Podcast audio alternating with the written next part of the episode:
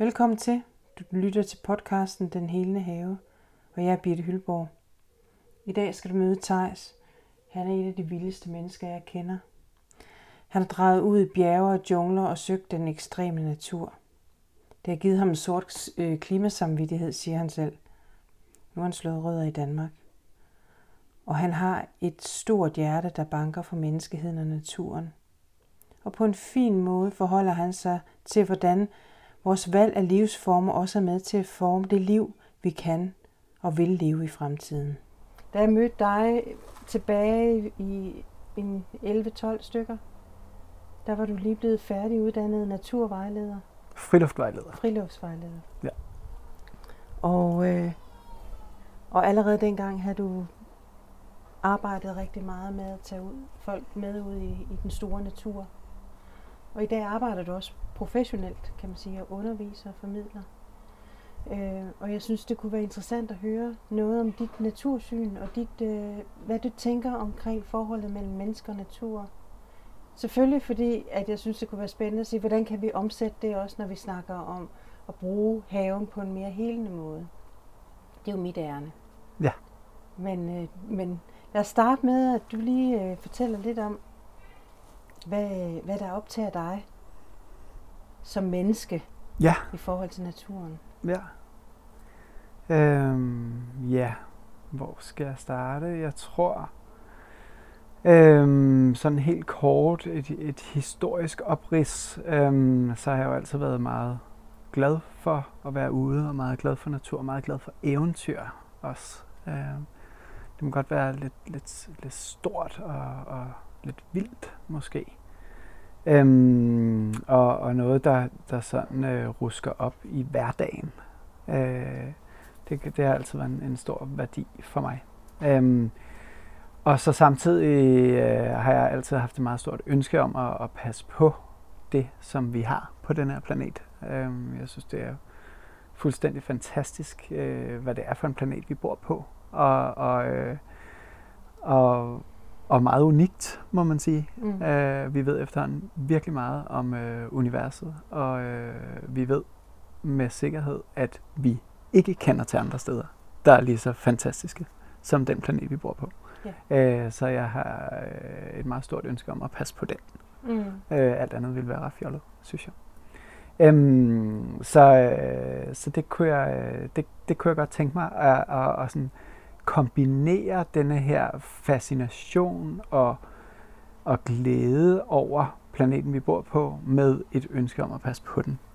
Og det, det, det virker enormt godt for mig, og, øh, og nu forsøger jeg så igennem øh, undervisning at, øh, at se, om, om, øh, om det også virker for andre Ja. mennesker.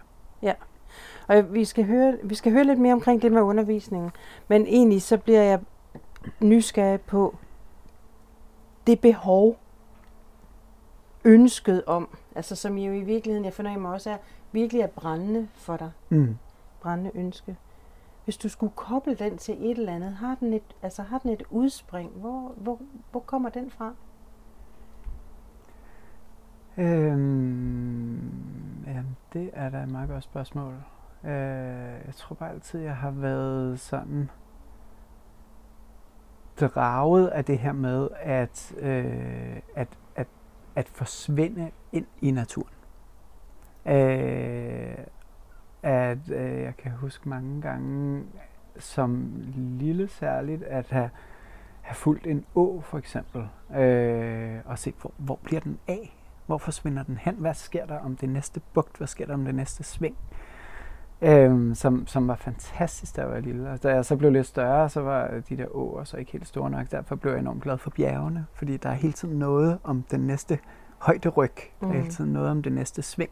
Mm. Hvad gemmer sig Ja. derom? Hvad er der mere, vi kan, vi kan opleve her? Hvor, hvor, hvor, hvor meget kan vi forsvinde ind i den der natur, der er så meget større end os selv? Ja. Jeg tror måske meget, det, at det, det handler om, at, at øh, når jeg færdes i byen, og hvor alt er menneskeskabt, så bliver det meget en følelse af, at vi er de største. At, at, det, er, at det er os, der har bukserne på på den her planet. Og det har vi også på mange måder, men hvis vi kommer lidt ud i bjergene, så, så er det, at jeg i hvert fald bliver mindet om, at vi er så uendelig små. Ja. Øhm, og selvom der er mange af os, og selvom at vi nu taler om den antropocene tidsalder og alt det her, at, at det er os, der påvirker planetens tilstand i høj grad, Ja. så er vi stadigvæk meget små. Det er hverken os, der er de største, og det er heller ikke os, der er flest af Nej. på planeten. Så hvis du lige vil forklare, hvad det antropocene det betyder. Jamen, den antropocene tidsalder er jo en beskrivelse af, at vi lever i en øh, geologisk tid, hvor det er mennesket, der har den største påvirkning på jordens samlede tilstand. Hvor det tidligere har været øh, eksempelvis et meteornedslag, eller vulkanudbrud, eller forskellige andre sådan større geologiske hændelser, som har påvirket jordens klima og, og tilstanden for alt liv. Mm. Og nu er vi nået dertil, hvor mennesket er den primære påvirkningsfaktor Ja. på klodens samlede tilstand, og dermed også på vores egen tilstand. Ja. Og det er jo en helt vildt spændende tid at leve i. Ja. Det er os, der vælger, hvad der skal ske. Ja, altså det ord, der straks popper det er, at det også er, en, er inviteret til, eller det er et påbud, kunne man næsten sige, opråb om, at vi skal tage ansvar. Mm. Og da vi øh, sad lige sådan og forberedte os ind, så sagde du også, jeg kan ikke undgå at komme ind og- på at skulle snakke om bæredygtighed. Nej. Så jeg tænker, det er her, der er et link til det.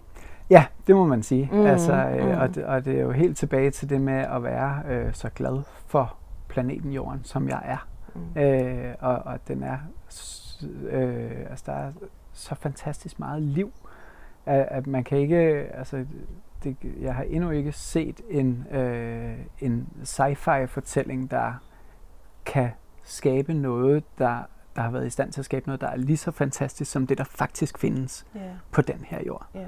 Og vi taler om rumrejser til Mars og alt muligt, og det er da godt, men det er en udørk. Altså, hvad skal vi deroppe efter? Mm. Vi, vi, vi har det fantastisk her, hvor vi har det, Mm. hvis ellers vi er i stand til at passe Ja, på det. ja, Mm. ja. Og i dag arbejder du, kan man sige, med at formidle det. Ja, jeg, jeg underviser øh, i natur og friluftsliv og bæredygtighed på primært på pædagoguddannelsen øh, på Københavns Professionshøjskole. Ja.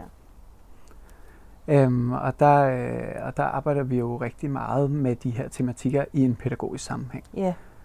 Øhm, og jeg arbejder på dagtilbudsområdet, det vil sige, at jeg er i gang med, i fællesskab med kolleger, i fællesskab med de studerende, at komme med nogle bud på, hvordan at vi kan begynde at arbejde med, med de her overvejelser, som vi snakker om lige nu, allerede fra øh, vuggestuealderen. Og begynde at, at forberede en kommende generation øh, til at forholde sig til jorden og vores mere end menneskelige omgivelser på en Mm. helt anden måde, Mm. mm. end øh, Mm. de tidligere Mm. generationer og vores generation gør. Ja.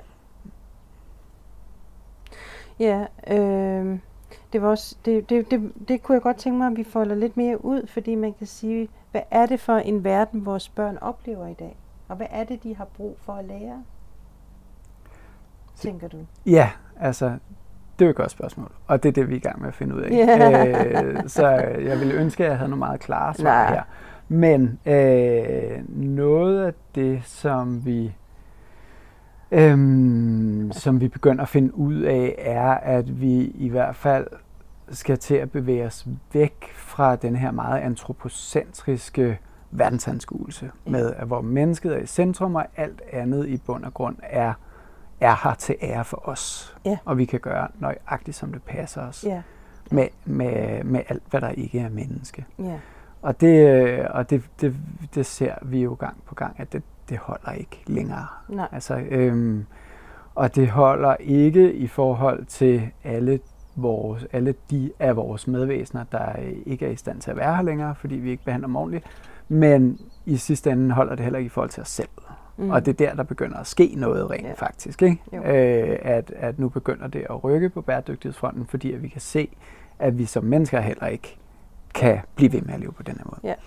Øhm, så, øh, så man taler, nu bliver det en lille smule teknisk, men man taler om forskellige måder at, at anskue bæredygtighed. Der er den ene måde, som er sådan den meget praktiske. Husk at sortere dit affald og slukke for strømmen og, og alle de der ting, ikke? som mm. vi alle sammen godt kender, og som min generation også er vokset op med. Den ene. Så den anden, der er mere langsigtet, som, som handler mere om de måder, vi relaterer os til omverdenen på, både til andre mennesker og, og til det mere end menneskelige. Og det er dem, jeg synes er rigtig spændende. Ja. Øh, og, og der, der begynder vi at, at, at, at finde nogle veje til, jeg er meget inspireret af et nordamerikansk forskningsprojekt, der hedder Wild Pedagogies, som, som, øh, som taler om, at, at, at, øh, at lytte mere til den mere end menneskelige verden.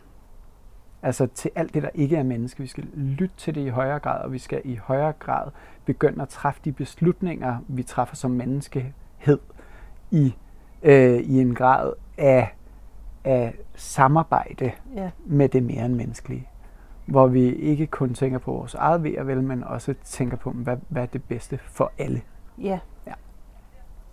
Jeg har i noget af, af, af, af mit arbejde og i, i mine både tanker og studier omkring det også støtter, støtter i, i større og større grad øh, på begrebet omkring det regenerative. Så kunne det være det regenerative lederskab eller den regenerative forståelse. Og øh, en af de ting, jeg har hørt ved det, det er blandt andet, at, at, at bæredygtighed kan måske invitere en til en, en form for balance, hvor- det regenerative faktisk også er at forholde sig til, hvordan kan vi genoprette, hvordan kan vi genopbygge Mm. det. Øh, men ja. det tænker jeg ligger i det, du siger her. Det handler også om at genoprette. Ja, jo jo, det gør det i meget høj grad. Ja. Og, øh, og noget af det, vi, vi, øh, vi talte om her øhm, i vores indledende snak, var også det med, med, med, med hvad er referencepunktet. Ja, Øh, at, at, vi, at vi som mennesker har haft så stor påvirkning på kloden allerede, at, at øh, som jeg ser det, så ville det være godt at genoprette ikke bare til det, vi har nu, ikke bare beskytte det, den natur øh, og det økosystem, vi har i øjeblikket, men begynde at se på, hvordan var det for 10, 20, 50, 100 år siden, mm. og se, jamen, hvad, hvad kan vi genoprette af det, af den natur, samtidig med, at, at vi jo også skal have lov at være her. Altså, øh, selvfølgelig skal vi det. Jeg er ikke, min, min tilgang er på ingen måde menneskefjendsk. Øh, men jeg tænker, at, at vi i højere grad godt kan give rum, mere rum til alle andre. Mm. Mm. Det fører os lynhurtigt over i nogle, øh, i nogle diskussioner omkring, øh, hvad er det gode liv? Hvad er det for et liv, vi ønsker at leve? Mm. Øh, og i øjeblikket er jeg meget ins- inspireret af, af, øh, af en, en, en dansk økofilosof, der hedder Miki Gjerris. Jeg ved ikke, om du kender ham. Øh, han sidder inde på Københavns Universitet, øh, som taler enormt meget om det gode liv. Øh, Mm. og siger, men hvad, hvad er det gode liv nu? Øh, fordi bæredygtighed handler meget ofte om en masse fravalg, alt det man ikke må.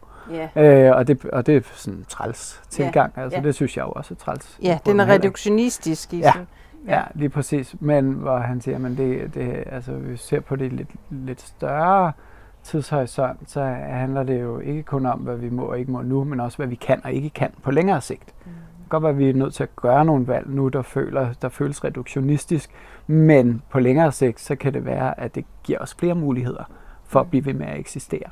Så spørgsmålet er, hvor- hvordan er vi lykkelige? Mm.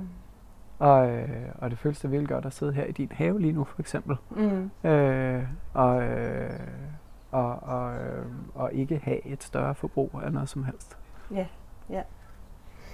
Ja, altså, jeg, jeg, jeg plejer samtidig at sige, at det her, det er sim- simpelthen hardcore kapital, Mm. jeg har her, fordi jeg har 400 kvadratmeter, Ja. øh, som er min natur, Ja. som jeg kan lege at være i. Ja. Mm. ja. Jeg ved også, det snakkede vi også om indledningsvis, det der med, at nu er du i en ny livsfase, hvor du også selv jo begynder at drømme om at få, øh, få en have, du kan være i. Mm. Så hvad er det, hvad er det, det kalder på hos dig i den mm. nye livsfase som familiefar? Jamen, jeg tror, det, øh, altså det, det kalder jo på et fristed. Øh, det kalder på at være hjemme, at have et hjem i noget, der er en grad af natur. Ja. Nu bor jeg i lejlighed i øjeblikket. Øh, et virkelig dejligt sted i øvrigt, men der er ikke nogen have. Øh, så det der med at have et hjem i naturen, det, øh, det, det, det, det har en værdi for mig. Og, og jeg tror, at i den have, nu gætter jeg jo bare, for der findes slet ikke nogen Mm. have endnu, men nogle af tankerne går jo på, at, at det skal ikke bare være et fristed for mig, der skal også være rum for andre, både mennesker og mere end mennesker, andre end mennesker. Øhm, så der skal være noget, noget vildt. Der er nødt til at, at, at være noget, en grad af vildnis, øh, Ja. hvor, hvor man kan gemme sig. Ja. Både hvis man er et lille menneskebarn, og hvis man Ja. er alle mulige andre. Ja, så det, det, det associerer til mig til at tænke, det er det der med, også fordi jeg ved, hvor meget du har draget ud i verden for at få det, det vi har kaldt den store natur, Mm. øh, kontra det at slå rødder og få den mere lille natur, altså der, hvor hjem er, Mm. at kunne slå rødder der, hvor man er. Det er to meget forskellige måder Mm. at være i og bruge naturen, tænker jeg. Jamen, det er, det er det bestemt, og jeg har jo, altså, jeg, jeg er jo, øh, jeg har jo en meget sort CO2-samvittighed øh, i virkeligheden, for jeg har været rigtig glad for at, at tage på eventyr ud i verden, og har, øh, og har rejst enormt meget på egen hånd, og har ført vandreture rundt i Himalaya, og Ja. Har været på toppen af Kilimanjaro en god håndfuld gange, og, øh, og, og, og, og det, har, øh, det har draget mig enormt meget, og det gør det sådan set stadigvæk, men, men øh, nu med familielivet, så, så, dukker, øh, så dukker netop det her øh, behov for at slå rødder op. Øhm, og forhåbentlig lykkes det jo øh, på en grønnere måde at, at tage på eventyr igen med tiden. Ja. Øh, men derfor vil der stadigvæk være det behov for så at komme hjem til der, hvor rødderne står. Ja. Øhm, så det, ja, det tror jeg kommer til at have en værdi. Og jeg tror, hvis jeg sådan skulle supplere med noget, som jeg i hvert fald har gået og tænkt i den her have, det at arbejde med jorden, og det at arbejde med at, at finde rodfæste. At, at det i virkeligheden er netop en, en måde at, at leve det nye, gode liv på. Mm. Det er, at vi skal slå meget mere rødder, der hvor vi er, Mm. hvis vi kan. Ja, og det er jo det, det nye, altså nu er friluftsliv jo mit fagområde, Ja. øhm, og, og det, er, det er jo også de, de nye øh, vinde, der blæser, øh, er, er at, at opleve det nære, og opleve det hjemlige, og tage på, øh, på ekspedition i baghaven. Øhm, netop for at, at, øh, at reducere det aftryk, vi, vi sætter Ja. som del af, af vores øh, naturoplevelser. Ja, så, så i virkeligheden så kan man sige, kunne jeg godt tænke mig, kan jeg vide, om vi ikke sådan kunne komme lidt mere ind, fordi nu har du jo også altså netop det her med øh, naturlivet, og så har du det perspektiv, der hedder, hvordan kan vi lære vores børn øh, at forholde sig til naturen på en, på en anderledes måde, ikke? Eller bruge naturen, tænker jeg også, det er. Ikke? Ja. Og pædagogerne er jo vigtige rollemodeller for det. Ja. Så sådan helt konkret, hvad er det, du foreslår, du gør, og hvad er det, hvad er det øh, i, i din undervisnings- og formidlingskontekst, du vil fremhæve som vigtigt, vigtige elementer? Ja, øh, altså for det første er det jo at komme ud en hel masse. Altså komme ud så meget, som det lader sig gøre. Øh, og have børnene med ude en hel masse. Øh, og for det andet er det at, at komme ud i noget forskellig natur. Øh, som altså fordi vi er, vi er glade, det, det, det vil være godt med haven, og det er godt med, med nærnaturen, det er godt med parken og, øh, og, og de her bynære områder, som rigtig mange børn jo, jo vokser op i. Men øh, altså min øh, overbevisning er, at det, det også er godt at, at se noget lidt vildere natur, der hvor det lader sig gøre. Øh, og, og, og komme ud, hvor, øh, hvor havet viser tænder for eksempel. Ikke ude på havet med børn, men trygt inde på land og, øh, og, og se, hvad det er for nogle kræfter, der Mm. gemmer sig Mm. i naturen. Øhm, og, og, og få den der følelse af at være lille som menneske. Ikke bare lille som barn, men lille som menneske, og pludselig måske op, opleve, at de voksne, der er med, også er små i forhold til den der større natur. Øhm, og så handler det om at få en forståelse for alt det liv, der udspiller sig ud over os selv. Øh, og skridtet videre en forståelse, at prøve at opbygge en forståelse af, at vi er en del af det netværk af liv. Det er Ja. ikke, der er ikke det og os. Vi er en del af det netværk. Ja. Så hvis der sker noget med alt det liv, som vi kan se omkring, så, at, så vil det også påvirke os på et Ja. tidspunkt. Så i virkeligheden lyder det til, at meget af det, det handler om at, at lære at have en anden livsanskuelse, end det vi har i det moderne liv i dag. Ja, det gør det jo. Altså, jeg nævnte antropocentrismen tidligere, og vi, altså, jeg tror meget på det her med at at bevæge os i retning af en højere grad af økocentrisk øh, livsanskuelse. Ja. At, øh, at det ikke er mennesket alene, der står i centrum, men det er helheden, øh, der er centrum. Ja. Altså, eller at der ikke findes noget centrum. Ja.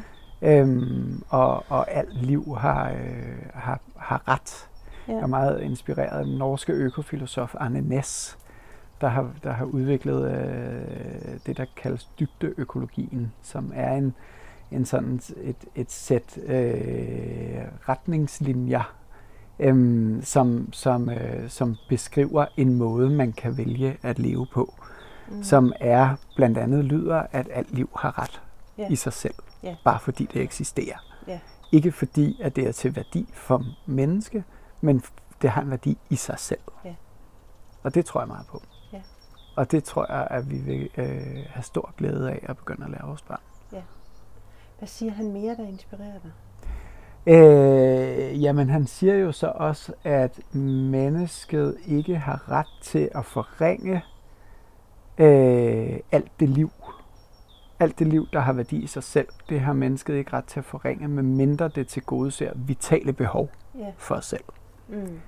Og den er jeg også med på, for vi har lov til at være her, ligesom alle andre rovdyr har lov til at være og, og, og lade sig brødføde af den øvrige natur. Jamen, så, så har vi også lov til at være her. Ja. Men vi, øh, den påvirkning, vi har på jorden i øjeblikket, handler jo om langt mere end vores vitale behov, Ja. må man sige. Ja. Så hvis vi prøver at, at se på, hvad er egentlig det vigtige, og igen begynde at, at se på øh, det her med det gode liv, eller som Arne Næs siger, at begynde at se på forskellen mellem øh, livskvalitet og levestandard. Og se, at de Mm. to hænger ikke nødvendigvis sammen. Mm. Mm. Kan sagtens have en høj livskvalitet, uden at øge vores levestandard Ja. nødvendigvis. Og det er der, jeg synes, at, at friluftlivet og naturoplevelsen har en stor værdi. Øh, ja, men det er, det er jo øh, meget det sociale, og nu tror jeg også, det, det hold, jeg øh, holdstuderende nævner her, de kommer jo også fra en coronanedlukning. Så det der med at komme ud, og det har ligefrem været sådan næsten overvældende for dem at, at være sammen med hinanden øh, i to døgn, øhm, efter at have siddet hver især i deres lejlighed derhjemme. Men, øhm, men, men der sker det, altså jeg underviser både i, i, i, i klasselokale og i naturen. Jeg prøver at lægge mest mulig undervisning i naturen. Og det er helt tydeligt, at, at øh, mennesker mødes på en anden måde, når vi er ude. Øh, altså der er en helt anden grad af, af social samvær. Øh, de, er, de er mere åbne, de lærer hinanden bedre at kende, når vi øh, fjerner de fire vægge omkring, og når jeg beder dem om at give deres telefoner en pause. Ja. Øh, og det har til synland, det er ikke noget, jeg har, jeg har sådan undersøgt nærmere og spurgt ind til, men, men, øh, men jeg kan høre på det de, det, de siger, når vi evaluerer undervisningen, at øh, det har en meget stor værdi for dem. Ja. At, øh, at, at, at mødes på en anden måde. Ja. Øh, det er som om, at, øh, at barriererne falder lidt. Ja, jeg, jeg vil også sige, og, og knytte til det også med det arbejde, jeg har taget, lavet med at tage mennesker ud at vandre, at, at det, er frisætter, det er frisættende. Ja. Det frisætter den måde, vi kan være sammen på, Mm. og øh, åbner for sådan, kan man sige, det er, er den anderledes mulige måde Ja. at være på og tænke på. Ja. Mm. Og det, og det ser jeg som en vej til at begynde at tænke på nye måder at være menneske i verden på. Ja. Og tænke sammen Ja. omkring at være menneske i verden.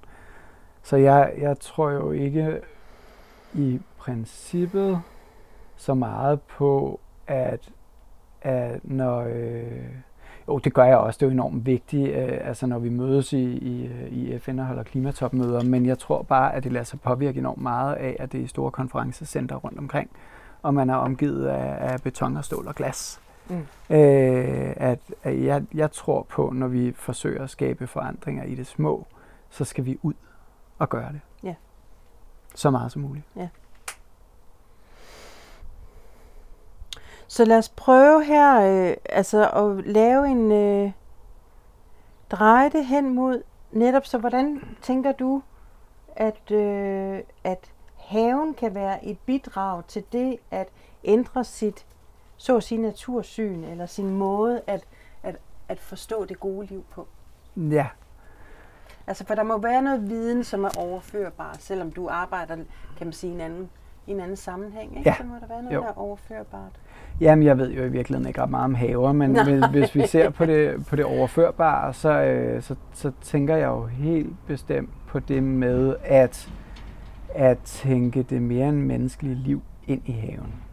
Altså tænk på alt det, alt det liv, der er i sådan en have, og at det skal have lov til at være her. Øh, så det handler jo om at, at øh, altså, hvordan at, at vi behandler det, det andet liv, der, der er her. Får det lov at være eller, eller søger vi hele tiden at rydde det ud, som vi ikke selv har valgt? Skal være der som menneske? Er det, Ja. er, er, når, jeg, når jeg kigger rundt i din have her, der er jo enormt fint, og der er også, der er også sådan vildt sigende steder, ikke? Det her, det her, Mm-hmm. det, er sådan, det, det spiger frem med, øhm, med lidt af hvert, så er der, at, at øh, når, når vi kigger omkring en have, er det kun det, som vi selv har plantet, som er til glæde for os, eller er det også det, der selv har fundet vej, mm. som får lov at være her? Mm. Øh, og det handler selvfølgelig om, om, øh, om planterne, men øh, det handler også om, er der, er der plads til smådyrene? Er der plads til insekterne? Og giver det plads til fuglene? Og, og, øh, og, og bliver der på den måde, øh, skaber haven på den måde et, et, et andet fokus, at den, end at den kun er til glæde for den menneskelige haveejer? Mm. Hvem ejer haven Mm. egentlig? Mm, det er et godt spørgsmål. Hvem ejer haven? Mm. Og hvilken rolle vil du så sige i forhold til det der med spørgsmålet, hvem ejer haven? Hvilket, hvilket ansvar øh, ligger der så på mig som menneske, der på en eller anden måde er forvalter Mm. af haven? Ja.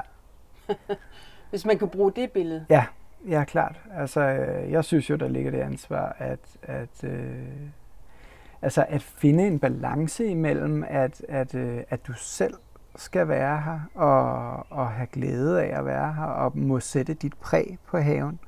Øh, samtidig med, at øh, øh, jo øh, bestemt ikke begynde at bruge gift i, for at holde nogen væk, som du ikke bryder dig om Mm. skal være her. Øh, og, øh, og måske tænke, tænke, altså tænke lidt mere åbensindet, når du har fat i lugejernet, øh, og, og, og se, hvad, hvad der bliver plads til.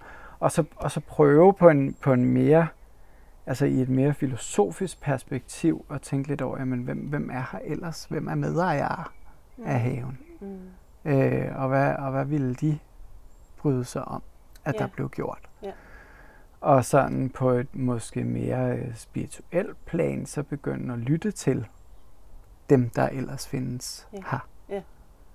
Efter bedste evne. Det er, det er jeg stadigvæk i gang med at forstå det her med at lytte til den mere end menneskelige verden. Altså, hvordan gør vi det? Men øh, når du har god tid her i haven, så er det jo Ja. noget med at, at prøve at, at se og høre og føle, hvad der rører sig. Ja. Jeg, jeg, øh, da du lige trådte ind i haven, kom vi til at snakke omkring det her med at åbne sine sanser. Mm. At virkelig at sanse, san, udvide sine sanser så meget, at man kan lytte til de små ting. Se de små bevægelser. Se de små, altså mærke, øh, høre de små lyde og så videre. Mm. Videre. Øh, øre dem, i stedet for at lukke ned, som vi kan gøre blive nødt til, når vi går ind i byen og, og forstå historien. Så der Mm. er noget, at det at være i haven, oplever jeg helt konkret, det øger mine evner til at åbne mine sanser Mm. mod, mod verden. Ikke?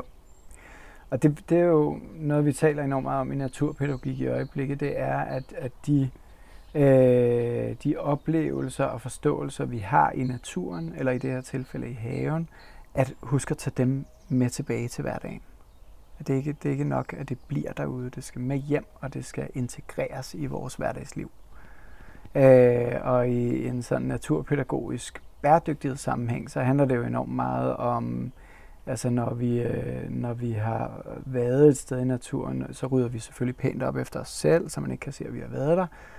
Og så tage den forståelse med hjem. Ikke bare, at vi smider skraldet i skraldespand derhjemme, men at vi også tænker om, hvad er det ellers for nogle spor, Mm. vi sætter os mm. i verden Mm.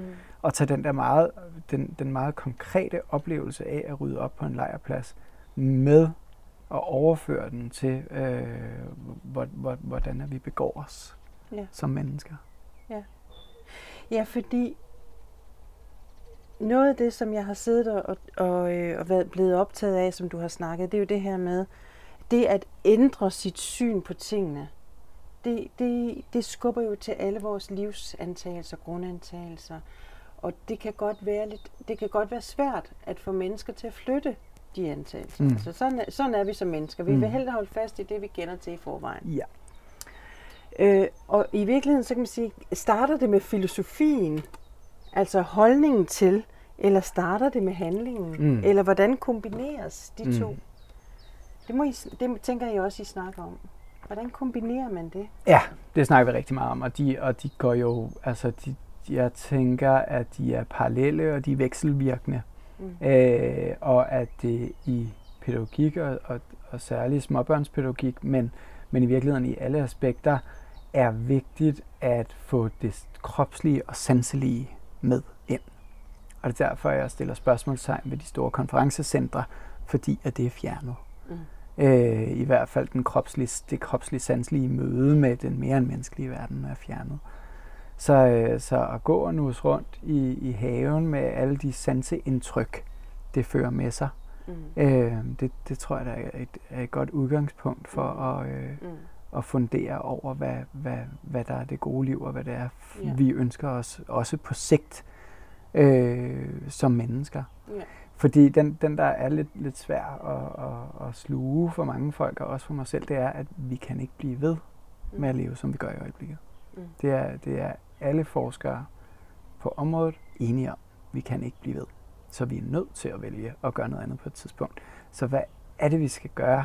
Hvad er det, der er det vigtigste for os, som vi gerne vil holde fast i, og hvad er det, vi godt kan skære væk? Mm. Mm. Og det kan jo godt være, at en virkelig dejlig have er det, vi vælger at holde fast i. Mm. Mm. Så hvis vi skulle runde samtalen af her, Thijs, og jeg vil på en eller anden måde invitere dig ind i, i det vi nu har bevæget os rundt i, i den her snak. Hvis du sådan skulle highlighte en form for essens, eller en highlight en form for budskab, du gerne vil. Øh, jamen, ja, så, så tror jeg, at, at, jeg, at jeg vender tilbage til Arne Næs, og, øhm, og at, lærer, lære, at vi hver især lærer os selv at skelne mellem livskvalitet og levestandard, og finde ud af, hvad er det gode liv? Hvad er det, der giver mig livskvalitet? Hvis jeg ikke følger den gældende tidsnorm, der prøver at fortælle mig, at jeg skal have den nyeste telefon og den nyeste bil og øh, det nyeste alt andet øh, for at være lykkelig. Mm. Men finde ud af, hvad er det i virkeligheden, der gør mig lykkelig. Mm. Så som en dejlig have. Og det var ordene for Tejs. Den hele have er en podcast, der søger at give nogle bud på, hvad og hvordan vi kan gøre vores haver mere helende og bidrage til at passe på naturen. I dag lærte vi nye ord. Den antropocene tidsalder. Altså en tidsalder, hvor det er menneskets adfærd, der er den primære kilde til påvirkning af klodens tilstand.